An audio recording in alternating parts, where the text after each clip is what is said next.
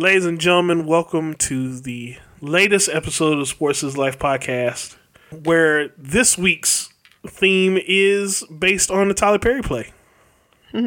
Really, it's just a celebration of Tyler Perry opening the largest movie studio in the nation. Well, first, uh, what happened was we usually do this segment referencing an, an old school TV show in reference to uh, Courtney's whereabouts. But in light of recent events with uh, my favorite professional football team's cornerback, for one week only, what's the name of it, Courtney? Where in the world is Jalen Ramsey, Sandiego? I think our last podcast, I I was hoping, wishing that Jalen would still be a Jacksonville Jaguar by the time we taped this episode, and well, fortunately, he is. Unfortunately, I don't know. I mean, the Jaguars said they're not going to trade him. Thank goodness. I believe it. Are they gonna? The question really is: Are they gonna franchise tag him at the end of this year? Like I said a couple weeks ago, best case scenario is that they pay him when the season's over. I mean, they gotta pay him at some point because, as we discussed, he's the only like of the top five draft picks for his year. He's the only one who hasn't gotten paid, and might be the best. Not to mention that he makes our football team significantly better because we lost to Carolina this past Sunday and Christian McCaffrey ran around our defense like it was a Pop Warner game. Yes, he did. And our defense did not play well. The mood in Jacksonville is kind of tapered off of Jalen, especially since our current starting quarterback uh, has made headlines. They think they've already dubbed him a legend because he has a mustache. A mustache, really? Well, I don't want. He's he has an adult film mustache. Oh dear God! yeah, I, ain't trying to say the p word on the podcast. So Gardner Minshew has has taken up all the all the media in Jacksonville because of his his look and the fact that he can actually throw a football. And we haven't had somebody like that in Jacksonville in a long time. You know what's interesting is that his name is more of a poor name than his mustache. And I'm just Yeah. gonna say it. I mean, they did a whole opening to NFL Sunday Countdown with him and the dude to play Uncle Rico Really? Napoleon Dynamite. Yes, you haven't seen it yet. Nope. We put we put that in the show notes. Okay. They actually, the dude that was Uncle Rico and Napoleon Dynamite actually came to Jacksonville. They filmed in like a Waffle House down at the beach, I can't. and then did like a little thing with them meeting each other in the stadium. So anyway, Jalen, last couple weeks, first he had the flu, which was legit because a lot of people had flu around Jacksonville. No lie, I don't know how he got it, but I mean, it's not. I, I feel like I'd believe this more if it was actually flu season. But then again, we do have an NFL player currently with mono, so Then he went to Nashville for the birth of his uh, second daughter. Once again, legit excuse, I guess. I I guess. I mean, I know like players have kids all the time, and I know that there's usually a plan in place for that. I mean, I'm a little confused as to why having said baby in Nashville instead of in Jacksonville. Um, that's a little weird because he's in season, but also like apparently this was going to be a big deal, and we needed to you know talk to the media about it. but now his back hurts and he didn't he hasn't played the last couple weeks due to said back. And Sunday, apparently he went to Houston to see a back specialist. Perfectly fine, except for the simple fact that a picture popped up of him, his agent, and Houston Texans quarterback Deshaun Watson chilling out. And Jags Twitter continue to lose their mind every Yeah. single time something happened to him. Yeah. See, I didn't know about that last part. Now, granted, people have the opportunity to do things outside of playing football, and I'm assuming that since Deshaun Watson was with him, that it was probably not during a time when there would have been a game. I mean, on some level, I might assume that they have the same agent, Yes. so it's not really all that weird. It's just It's just a sequence of unfortunate events. right. Right. It'd be different if he was hanging out with the owner of the Houston Texans. But this is a lesson on how not to handle PR for both sides because it just seems like unnecessary drama. and really, the team hasn't really done anything. It's basically the the Duval media that has. I'm very wary of the media here in Jacksonville and how they like try and take small stuff or how they try to make a, a mountain out of a molehill. And I mean, really, he's really not on their good side anyway. So they're probably gonna try and find anything to like make him look like a villain. I mean, but it's also not hard right now.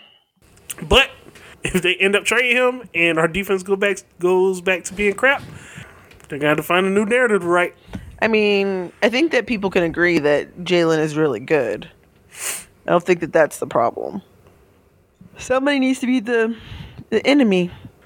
Uh, Pittsburgh Steelers quarterback Mason Rudolph got a concussion yesterday during their game with the Baltimore Ravens, and you know we've talked many and many times about the NFL and safety and no matter what they really do to try and make it appear that they care about player safety, everything that happens just reinforces that they have no clue and have no regard for how their players are treated.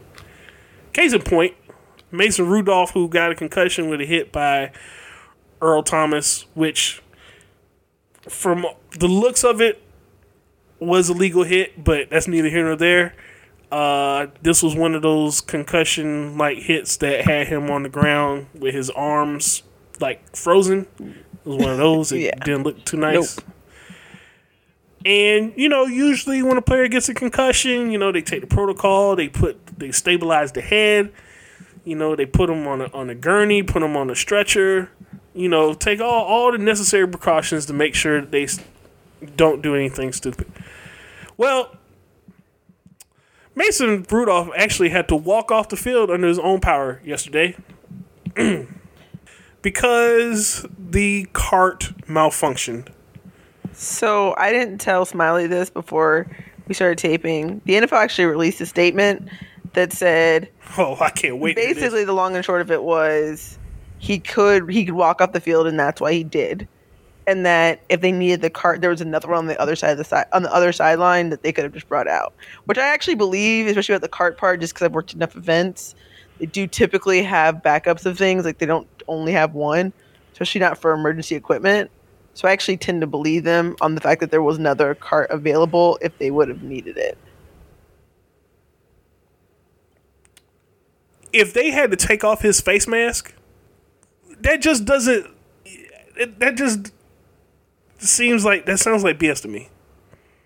I mean, whether or not he needed to be taken off the the field on the cart or not, I have no comment on because I don't. I'm not a doctor. I don't understand concussion protocol, but I do know just from like an event perspective, they probably did have another cart that they could have easily accessed. And where were they in Pittsburgh? Pittsburgh runs a pretty tight ship in terms of like protocol and having the proper equipment on site. that just looked too bad for it to just be. Oh, I'm just gonna get up and walk Yeah, but off. but it's, like I've I've I've seen players that have been put on the cart for less. yeah, but I guess the cool thing is like for concussions, they don't always get taken off on the cart. Yeah, because it's, it's not easily di- I mean, I won't say it's not easily diagnosed, but I mean, there's a difference between a player walking off the field a little groggy and doesn't have his his bearings, as opposed to, holy smokes, this dude looks like a freaking scorpion on field right now because his head has been concussed to the point that he can't feel his arms at the moment. I mean, true, but it doesn't mean that because that's how he initially started that he didn't quickly gain access to his limbs. Now he might not be able to play football. You know what I mean? It doesn't mean he can't walk. It's kind of like when somebody tears their ACL. Most of the time they can walk and their Achilles, but doesn't mean they can actually do anything else. So, I mean, I get what you're saying, but I also, I don't know. I might be a bit skeptical on whether or not this is actually anything. Fair enough. The optics doesn't doesn't look good. I'll just put it like that. And the NFL is is all about, if nothing else, optics.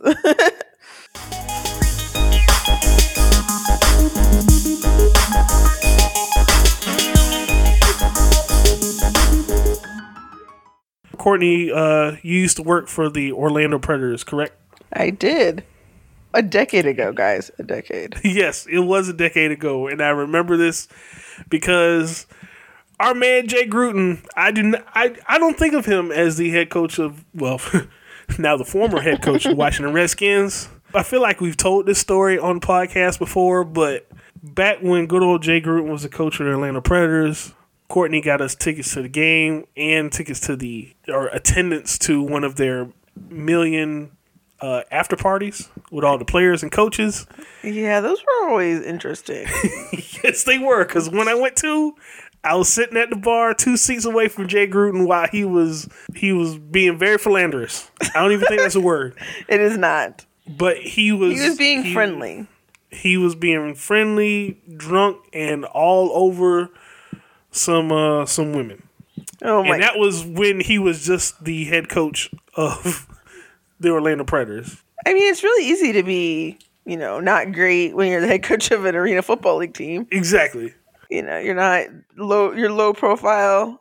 All I remember about Jay is him shooting rubber bands at me whenever he walked past my desk. Because in arena football league world, the entire front office, including the coaching staff, is in one little, and it was a, it was a converted house.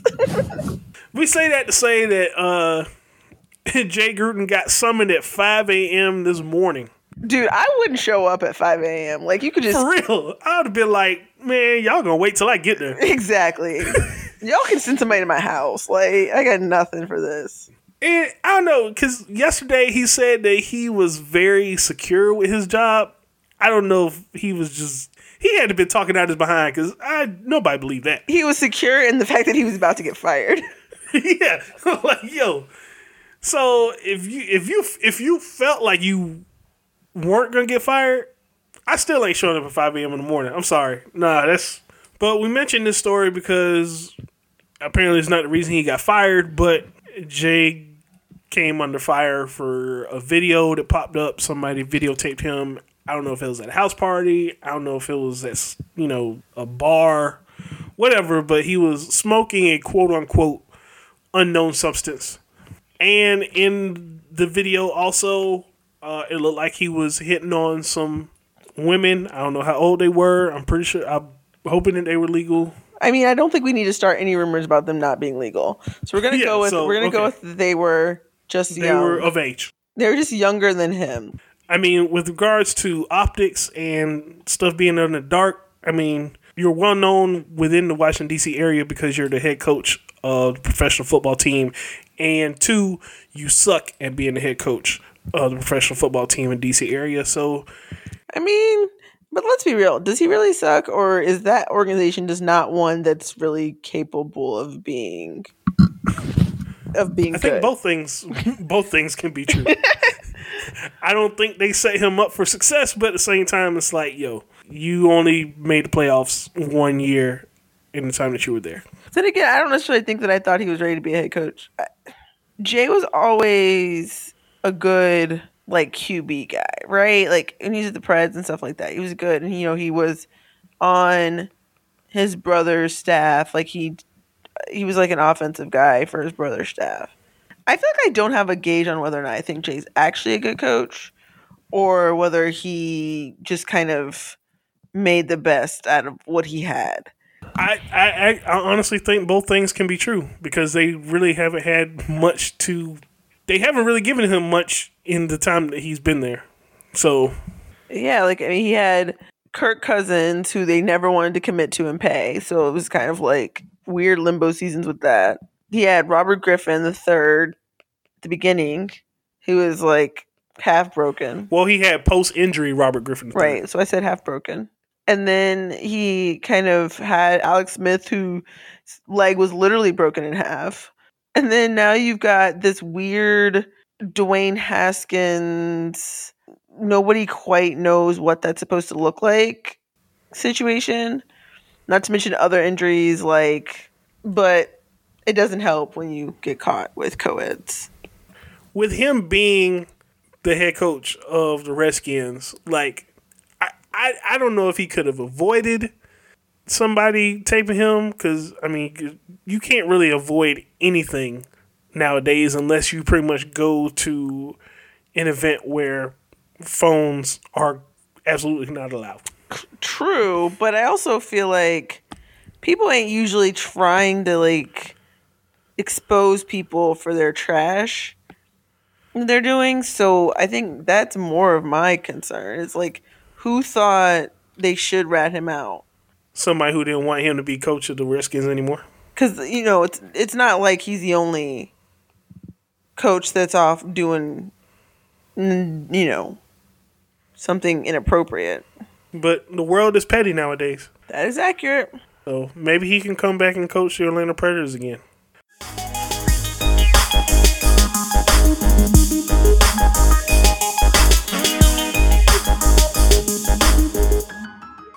Because of my football officiating obligations, I have not been able to watch much of the WNBA playoffs live. Correct, Amundo. Inclu- including the finals, which my favorite team and Courtney's home, well, now it's my home team. Current home team. Yeah, I mean, I'm not, I'm not moving anytime soon, so they're my home team. The Mystics are up two games to one, and hopefully by the time this podcast drops, they will be WNBA champions. Please, please, because they went last year and didn't win, and I know Elena Delle Donne two time now two time WNBA MVP. So I was on my way to my kid's soccer game this weekend and I was we went in McDonald's to get breakfast because they are hazing parents this year for soccer because all of his games are at the crack of dawn or at eight o'clock on a Saturday morning, which is terrible because they have to get up earlier than I get up for work every day to go to his games. Anyways, we were at the we were at the McDonald's. We had stopped to get breakfast, and there were these three like older white guys that were having like a whole conversation about the WNBA, the Mystics, and how like just disappointed they were that there was nothing about them really in the paper, which I thought was hilarious because you think you just think that nobody pays attention or nobody cares, and yet especially men, especially older white men, like they're not of the generation that's supposed to care about this at all, you know. But they were hot, and it was hilarious to listen to because they were not they were none too pleased that it wasn't anywhere because it really wasn't. Like the Nationals are also in the playoffs, so I know that you know makes a difference, and the Redskins won't stop having drama, so that also. And the Redskins ain't no telling when they gonna win a game. There really isn't. But anyways, it still doesn't mean that you shouldn't be covering the Mystics at a much higher level. But of course, they're not. Although I will say Bradley Beal wrote a fantastic article in the Players Tribune about his experience with women's basketball, growing up with his mom who played in college and then was, you know, up to an, uh, an associate AD. He learned everything he knows about basketball from her and kind of his like I won't say obsession with the WNBA, but kind of like he gave a preview of the Mystics team in the article for the Players Tribune that's probably better than most of the beat writers for the Mystics in all of the DMV. Like he probably he went more in depth about their depth, why they're great. Obviously, one of their players is a coach for the Wizards, which they need all the help they can get. So he, you know, obviously he's talking about his relationship with her and why he believes that, you know, women should have an opportunity to be coaches in the NBA. And with that number of assistant coaches they've already hired, I feel like it's only going to be a matter of time before there's a head coach. Because I feel like every other day there's a new assistant coach in the NBA that is a woman that has been hired. Well, we're we're so good at transitions on this show because speaking of coaches and front office positions, the Los Angeles Sparks got front page news um, because their former general manager Penny Toler, who who sports historians who may not know this, uh, Penny Toler actually scored the first basket in WNBA history, and she also made the first free throw. She played for the Sparks for two years and immediately became their general manager after retiring. And what? She's been their general manager for 20 years? Yep. Until what, last week? yeah. Until last week when she uh, decided to pop off at the team who got swept by the Connecticut Sun in the semifinals. And apparently she unloaded on the team in the locker room. I still maintain that her unloading is not is not worse than any other coach's unloading. That may be true. However, as we say once again, it's 2019 and there's some stuff that you just can't one, you can't let unload on a team that's mostly African American because most of the team are African American women. And two, you know, was done in the was done in the dark as soon to come out the light. You knew that that stuff was probably going to get out who by hook or by crook, whoever leaked it or whatever. Especially since R- Ramona Shelburne is the guy is the woman who covers all of Los Angeles. The right, like she gets all the all the tea out of Staples, literally. Yeah, apparently she went on an expletive filled rant with a lot of racial epithets and you know, referred to the team multiple times by the N word. Wait, we need to we need to give context because she is black, so it's not like is an African American woman herself. If if this was a white GM doing that, oh, this is this is a whole nother. Yeah, let's not. Yeah. This story would have increased the exposure by a million. You know, yeah. That's why I don't understand why this was that big of a deal. Like, I just don't feel like getting yelled at for poor performance just seems kind of par for the course in sports. I mean, I understand that, you know, it's not always the right thing to do, but it was also a lot to kind of put her in that position, you know? Or to like be like, hey, we're gonna fire you for this. Like, I get it, it was a lot, but it was also kind of like, for real, for real. In in a basketball sense, I mean, they weren't Connecticut was a better team. And I think Los Angeles just I don't know if they had injuries or there was some stuff that happened between Derek Fisher and Candace Parker because one of those games she sat. Right. She put oh, 13 or 11 minutes or something crazy. Like, sounds like the Sparks were kind of just dysfunctional. Mm-hmm. And this was this was pretty much the Waterloo. I mean, it's Los Angeles. They're known for drama. I can't I can't wait for the drama that comes out of Laker season. That's for sure. Oh dear God, oh, I'm not even prepared for that. Lakers, Clippers, then you got Rockets and their general manager. Right. So this is like where ge- like you must understand geopolitical alliances to tweet these days. So basically, Rockets GM Daryl Morey literally tweeted something about fighting for freedom, support Hong Kong. Now, this feels kind of innocuous, but uh, China was not happy. Like, not like China, like Chinese, the Chinese government was not happy that this one GM tweeted something that was essentially a sentence long, relatively innocuous, because it directly went against the situation that's currently going on in China. So, for those of you that don't know, quick, very miniature history lesson Hong Kong used to be a British territory, and I believe in what, 99 or something like that, it reverted back to being a part of China.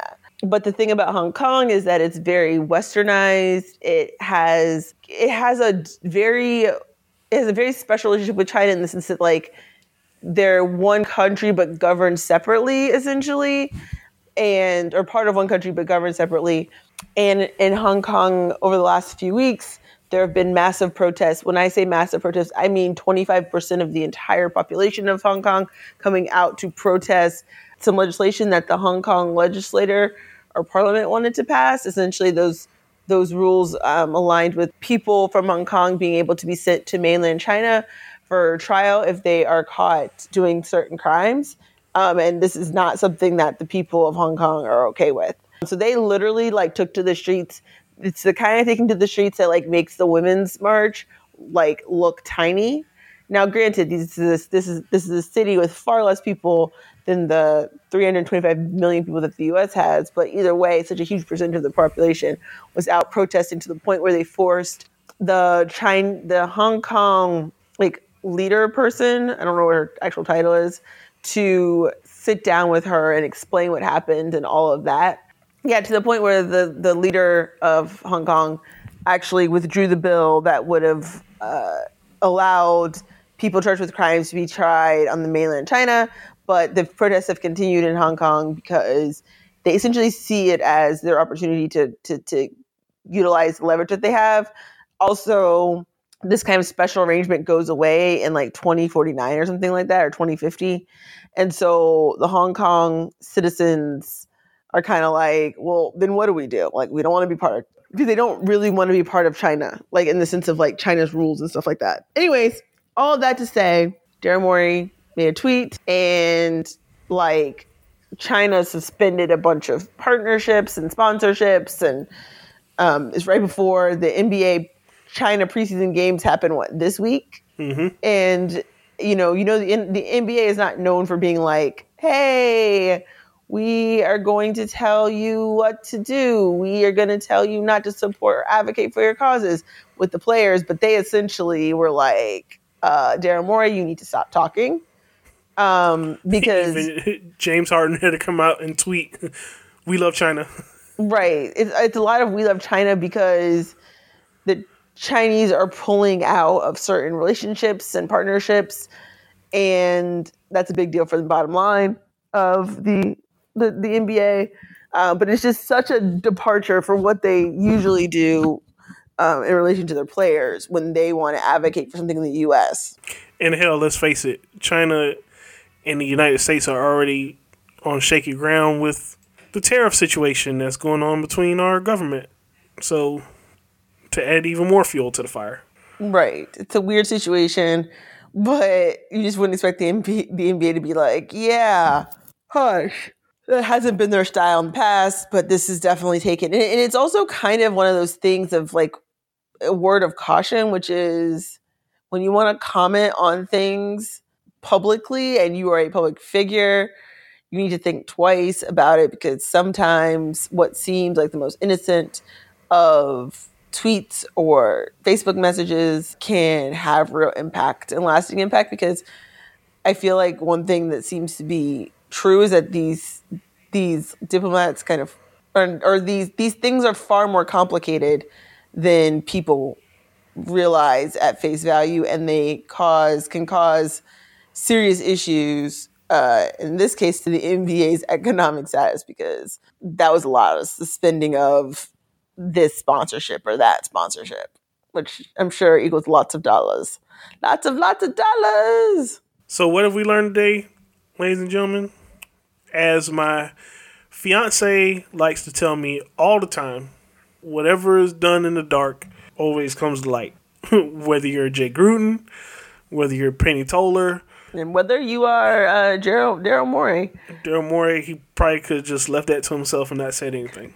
Right? Because it was just it was literally one tweet, one tweet that he probably didn't expect to get any sort of attention at all. Because to be perfectly honest, Americans aren't really paying attention, a ton of attention to what is happening in China, kind of specifically what's happening specifically with Hong Kong. Not to think about China is in relation to what our national debt is and how who and how we're going to leverage things to pay it.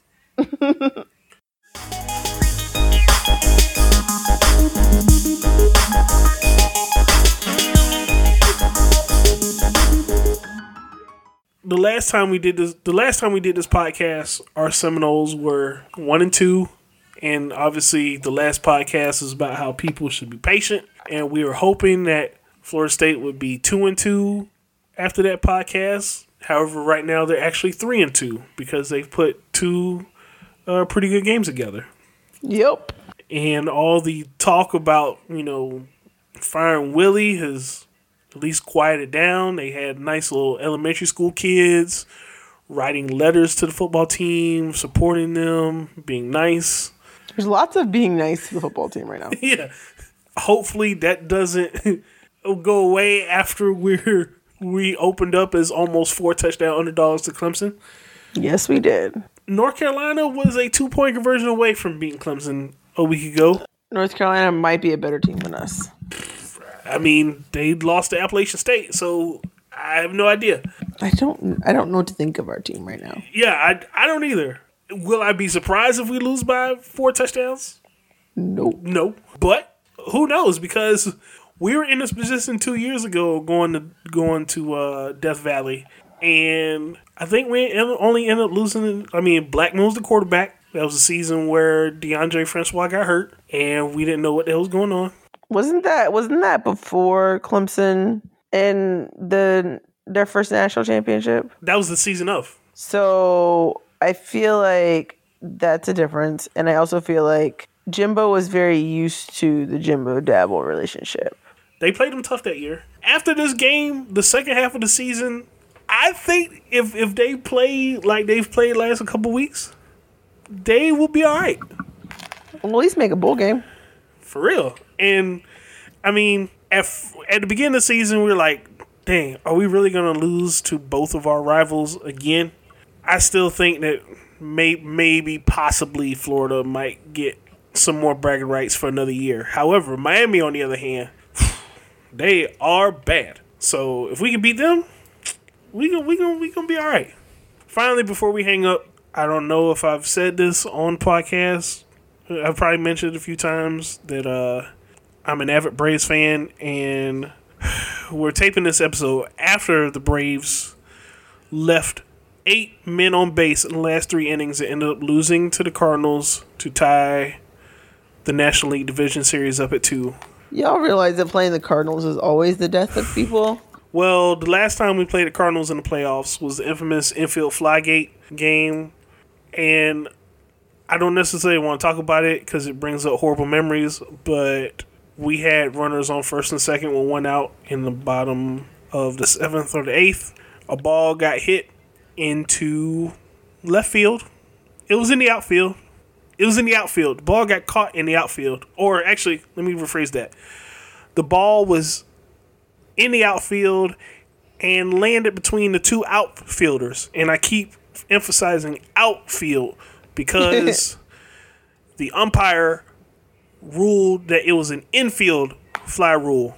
Which, for those who don't know infield fly rule, that means that's the if there is a runner on first and second, or if the bases are loaded, then any pop out in the infield that can be normally generally caught by an infielder is automatically ruled out to prevent them from like dropping the ball on purpose and getting a force out somewhere. So that's why that rule's in place. But I digress because the ball was hit into the outfield. and it was a huge brouhaha. This was seven years ago. Fans threw, threw stuff out onto the field. Oh, gosh. They had to stop the game for like 20 minutes. Uh, wow. It was Chipper Jones's last game. That's mean. Because we eventually end up losing. Um, I think they tried to protest the game at some point because there was no way on God's green earth that that should have been called a an infield fly because the ball was hit into the outfield. But that's neither here nor there. So this series has basically been a week long process of avenging all those demons from last time we played the Cardinals. And now we have to go to a game five. Granted, it's at home on Wednesday, but I'm nervous and you know with the stigma of all Atlanta sports teams about how they can't close the deal. The last Atlanta team to win a championship, or other than Atlanta United winning MLS, but was us or was the Braves uh 20, 24 years ago. Really? World Series. Yep. Falcons, Hawks, Braves. That's it. And at the same time, the Braves won 14 straight division pennants. Like they went to the World Series five times in the 90s, only won once. Hopefully, by the time once again that this podcast drops, the Braves will be headed to the National League Championship Series. And for Courtney's sake, let's just hope that they don't play the Nationals because there is nothing else that I would love more than to annihilate the Nationals and keep them from going to World Series. The way Braves fans feel about the Nationals is probably the same way that Florida State fans feel about Miami. Or no, no, is the way they we feel about Florida. On that note, let's hope all of our dreams and predictions come true that we said on this podcast. I feel like it was like six of them. Fingers crossed. And make sure, once again, you pay attention to what you're doing because, as Tyler Perry and my fiance say, was What's done in the dark? always comes to light.